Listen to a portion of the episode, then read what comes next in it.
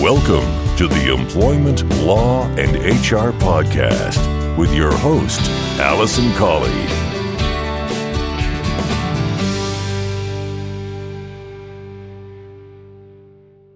Hello and welcome to this episode 12 of the Employment Law and HR podcast. My name is Alison and I am an employment solicitor and your host for this podcast today.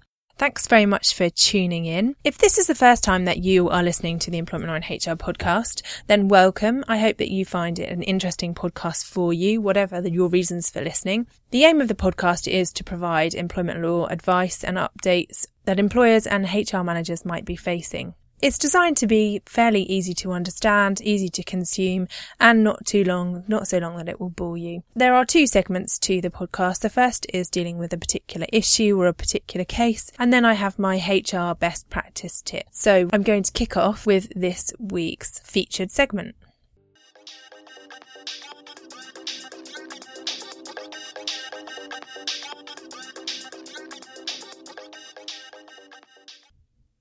Now, this week's featured segment is going to be about the new shared parental leave rights that came into force on the 1st of December this year, 2014.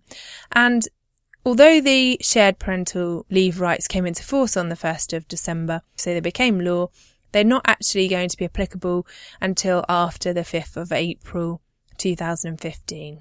But that doesn't mean that it's not something that's already hot in the news and that employers should be thinking about it because really what you need to be doing is gearing up for when the changes happen.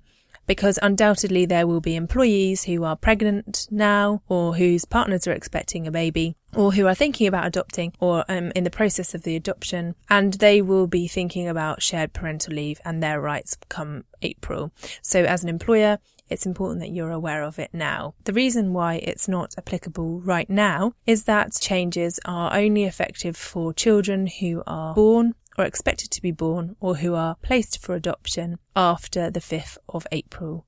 Employers could start to receive notices of eligibility and the intention to take shared parental leave from employees from January 2015.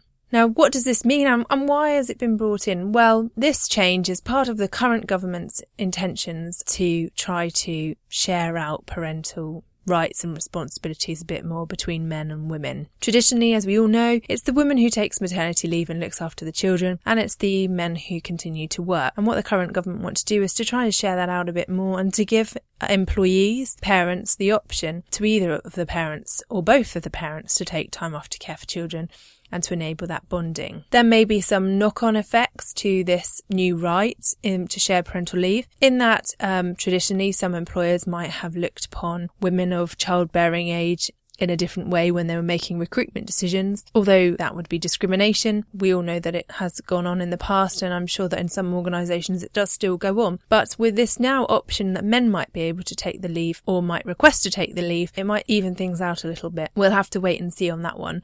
Um, I have my own views. Um, which I'll come on to a bit later on when I'm telling you about the way that it works. As it seems with most employment law these days, with this new right comes new responsibilities and new obligations to follow processes by both employees and employers. Now, given that this is or should be a fairly simple process, there are actually plenty of opportunities for employers to get it wrong. And even I was surprised when I started to review the procedure, the various permutations, the different options that could, could arise, the different examples, and the different ways of dealing with the requests for shared parental leave. The intention of this podcast isn't to go into the ins and outs of exactly how the process will work because we'd be here all day and I think quite frankly you'd be bored to death. But it's just to give you an overview and to tell you a bit about actually how it's going to work in practice. In summary, what will happen is that employed mothers will continue to be entitled to take 52 weeks of maternity leave, which is their current entitlement, and they will be able to take 39 weeks of statutory maternity pay or maternity allowance if they don't qualify for statutory maternity pay. Unless the mother chooses otherwise, they will just continue in the normal way. And this is the same for adopters. Adopters have the same rights, so one of the adopting parents will stipulate that they will be the the primary adopter, if you like, and they will continue to be entitled to 52 weeks adoption leave and 39 weeks of statutory adoption pay.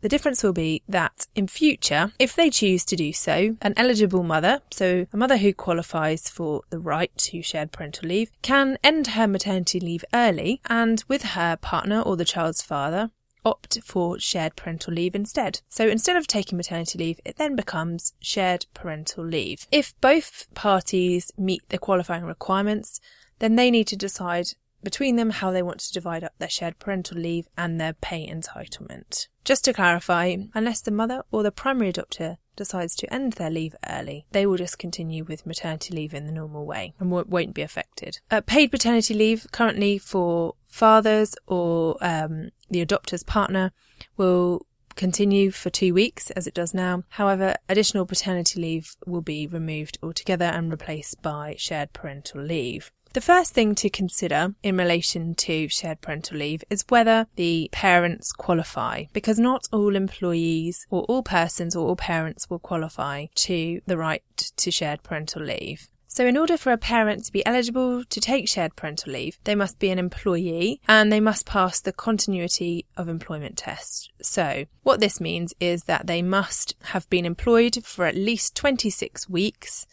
at the end of the 15th week before the week in which the child is due, or the week in which the adopter was notified of having been matched with the child or for adoption and they must still be employed actually at the time when shared parental leave is going to be taken, understandably. Not only must they have been at work for at least 26 weeks at the 15th week before the week in which the child is due, they must also have earned above the maternity allowance threshold, which is currently £30 a week in 13 of the 66 weeks. So, in order for the parent, the other parent, in the family to qualify for shared parental leave. Let's just say, for argument's sake, the father, in order to qualify, they must have been employed for 26 weeks and they must be earning over the maternity allowance threshold to qualify. If both parents satisfy the tests for continuity, so if both parents have been employed for 26 weeks, then they would be able to make use of the shared parental leave. There are some slightly different rules in relation to where one of the parents is self-employed.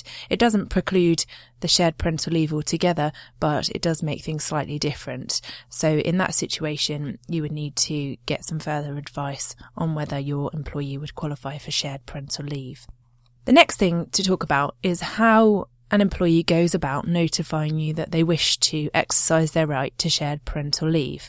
If an employee intends to claim shared parental leave, they must give their employer notice, which must include how many weeks maternity or adoption leave has been or will be taken, how much leave both parents are entitled to take, how much leave each parent intends to take, when they expect to take their leave, and it has to be signed by both parents. The employee does not have to actually take their leave on the dates that they have stated in their notice of entitlement to take shared parental leave, but it just gives the employer an idea of what timescale is being considered. In addition to the notice, they must also give a declaration from the employee's partner that at the time of the birth, they share the main responsibility for the care of the child with the employee, that they meet the employment and earnings test, and they consent to the employee taking the number of weeks shared parental leave specified in their notice. So it must also come from the partner as well. If the employee intends to claim shared parental pay during the leave period, they must also give you notice to include how much shared parental pay both parents are entitled to take, how much shared parental pay each parent intends to take, when they expect to take the shared parental pay, and also another declaration from the employee's partner confirming their agreement to the employee claiming their amount of shared parental pay. This information need not be given separately, it can be included in the notice of entitlement to shared parental leave.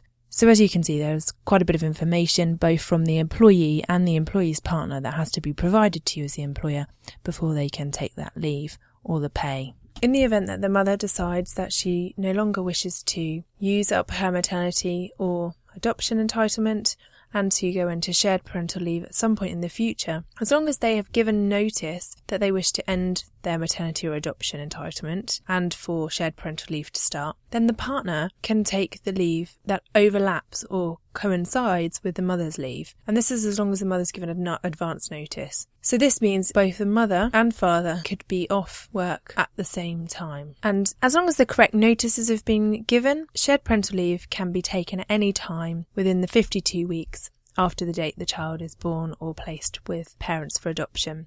As with the leave, when the mother or the primary adopter decides that they wish to end their maternity or adoption leave, it then changes over to statutory shared parental pay, which is paid at the normal rate, which varies from year to year, but is currently £138.18 or 90% of their average weekly earnings, depending on whichever is the lower. So if there is any of the 39 week pay period left when the uh, primary adopter or the mother decides to end their entitlement, entitlement to maternity adoption pay, then the remaining period will be t- taken by the other parent. As I was saying earlier, there are a number of confusing elements of the regulations in relation to shared parental leave. And one of these is that, in effect, an employee can make three separate requests to take shared parental leave. And they can do this by making three separate notices to book leave. So that's one of the initial points. The second point is that if an employee makes an application for shared parental leave and their application is for continuous leave, then as an employer, you must grant their request.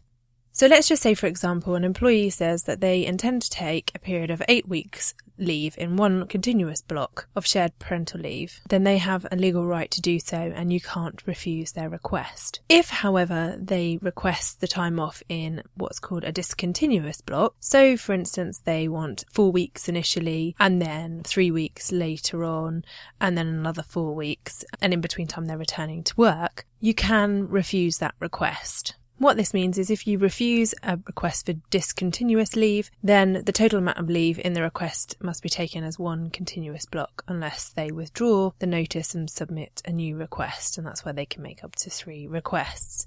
There are also various timescales for discussions that must take place between employers and employees within the regulations. So let's just take, for example, a request for discontinuous leave. In this case, there is a discussion period of 14 calendar days to talk about the request, within which time you can talk about the request and then notify the employee whether it's accepted or not.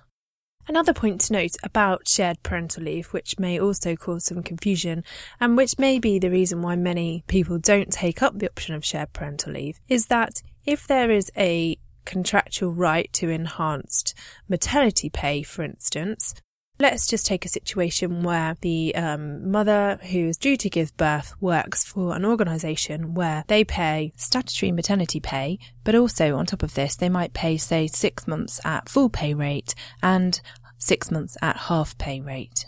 So that goes over and above what the statutory minimum is. Now, in that situation, the employee, the mother, may not wish to share their shared parental leave or to end the maternity leave and share it with their partner if the partner is only entitled to statutory leave. This may, may also be a problem where Traditionally, men have generally earned more money than women. Fathers, or the male in the relationship, may be less inclined to take shared parental leave if they are the higher earner in the family. It may not make economic sense for a family for the father to take leave and to receive only statutory shared parental leave pay. I certainly think it's going to be interesting to see how many people actually do decide to utilise the rights to shared parental leave and whether the economics of situations within family does affect it and whether traditional values can change that quickly. I'm sure that we will see a change over a period of time, but maybe not so um, immediately. Certainly watch this space. It's going to be interesting developments.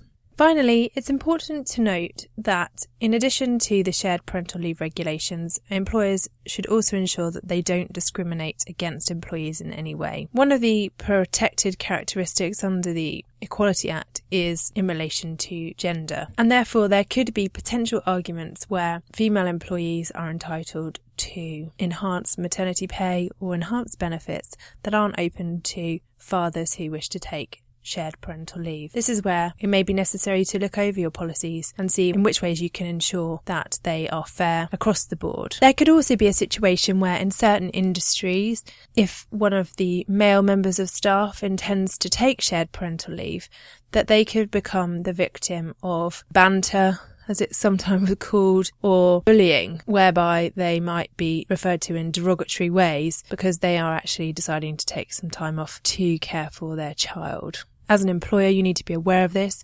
You need to ensure that you have a good equal opportunities policy in place and that if any complaints are raised in relation to potential discrimination issues as a result of the shared parental leave, that you are dealing with them in the correct manner and in a very timely manner to ensure that this is made clear that this kind of behaviour isn't acceptable. Otherwise, you could find yourself in hot water. Finally, the best way of ensuring that everybody who works for you, all the employees and managers understand about shared parental leave is to have a good policy in place. It's important that your policy sets out what is required of an employee, how they can go about applying, and what their expectations are for both the employee and for you as the employer. If you need help with your shared parental leave policy, then I'd be happy to provide you one. If you'd like to contact me, or you can leave a comment in the show notes at advice adviceforemployers.co.uk forward slash podcast forward slash 12.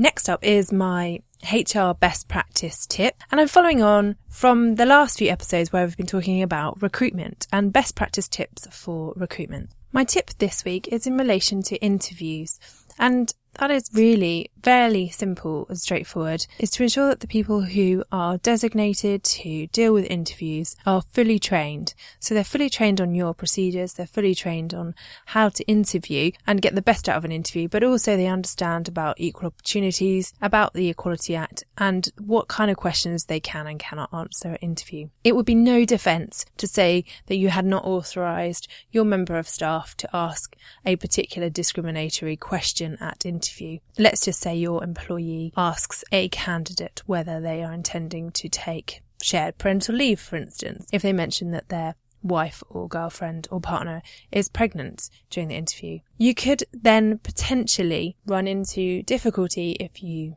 refuse to employ that employee. They and they claim that it is because they indicated that they were taking shared parental leave. This may give rise to a potential claim and you as an employer would not be able to use the defence to say that you did not authorise that question. You need to make sure that your employees are fully trained and that they're not running into those sorts of issues. There's plenty of great training providers out there, or even just some online courses or a webinar or even a guidance, guidelines on how to interview would help them. So that's my best practice tip. Not only will it help you to get the right person for the job, it will also help to prevent you running into problems of liability at a later date. I do have a recruitment checklist and a recruitment help guide available to download on my website, and they will be at the bottom of the show notes for this podcast, which you can find at adviceforemployers.co.uk forward slash podcast forward slash 12. I hope that you've enjoyed this episode of the podcast, and thank you very much for listening. Thanks again for listening. Just want to finalise by saying I wouldn't be a lawyer unless I had a legal disclaimer. So I must just say to you, that the information in this podcast is for information only. It's general review and a general update. It's always necessary to get specific legal advice about your circumstances. So please don't rely on anything that you've heard in this podcast. But please do feel free to contact me if you'd like further information or specific advice.